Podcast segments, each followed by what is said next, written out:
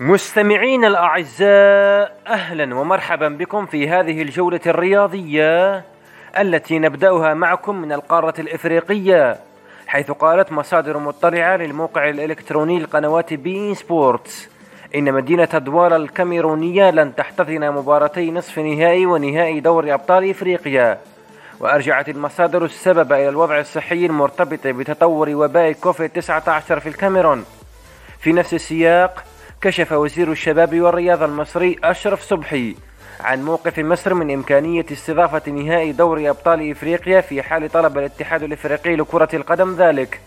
وقال أشرف صبحي في تصريحات إعلامية مستعدون في أي وقت لاستضافة نهائي دوري أبطال إفريقيا في حال تأهل الأهلي والزمالك؟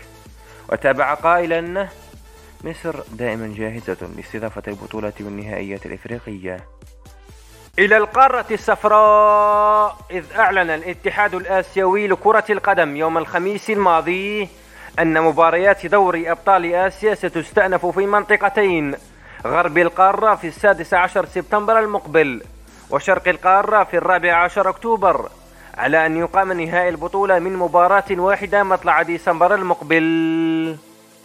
وفي القارة الأوروبية العجوز أسفرت قرعة مواجهات الدور ربع النهائي لدوري أبطال أوروبا التي أجريت يوم الجمعة الماضي عن مواجهات نارية في البطولة التي ستستأنف خلال الشهر المقبل بعد أشهر من التوقف بسبب تفشي فيروس كورونا.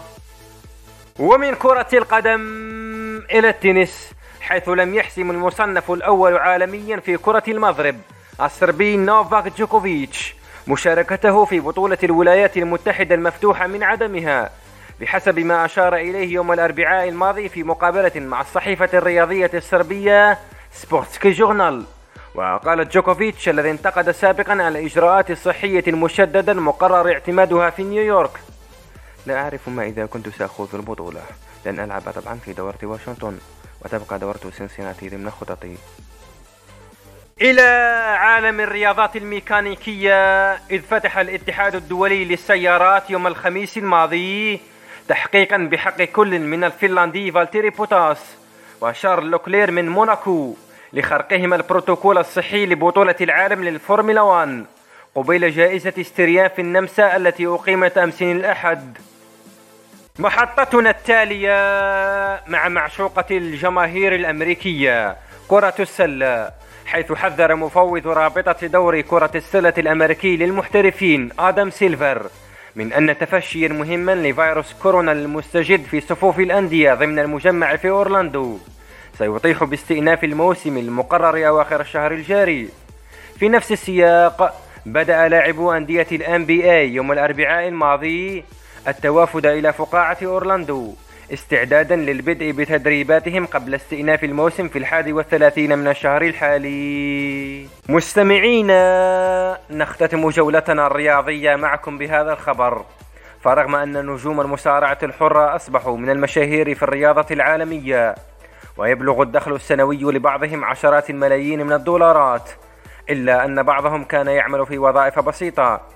وذكرت صحيفة الصن البريطانية أن بعض نجوم المصارعة كانوا يعملون في وظائف تتناسب مع أجسامهم الضخمة وكان مارك كالواي أفضل مصارع في العالم على الإطلاق يعمل محصلا للديون حيث كان يوكل بالذهاب إلى الشخص المدين في منزله لمطالبته وكان ناجحا في عمله بسبب شكله وملامحه الفظة. كما كان نجم المصارعة جون سينا يعمل في صالة للألعاب الرياضية. إلى جانب قيادته سيارة توصيل ليموزين لزيادة دخله. وقال عن نفسه إنه كان أسوأ سائق تاكسي في ولاية بوسطن الأمريكية.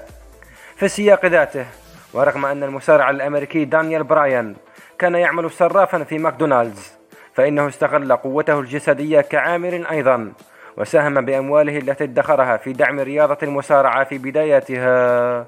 إلى هنا تنتهي جولتنا الرياضية معكم. نشكركم مستمعينا على حسن متابعتكم. وتقبلوا تحيات عبد الرحمن بن شيخ لراديو صوت العرب من أمريكا.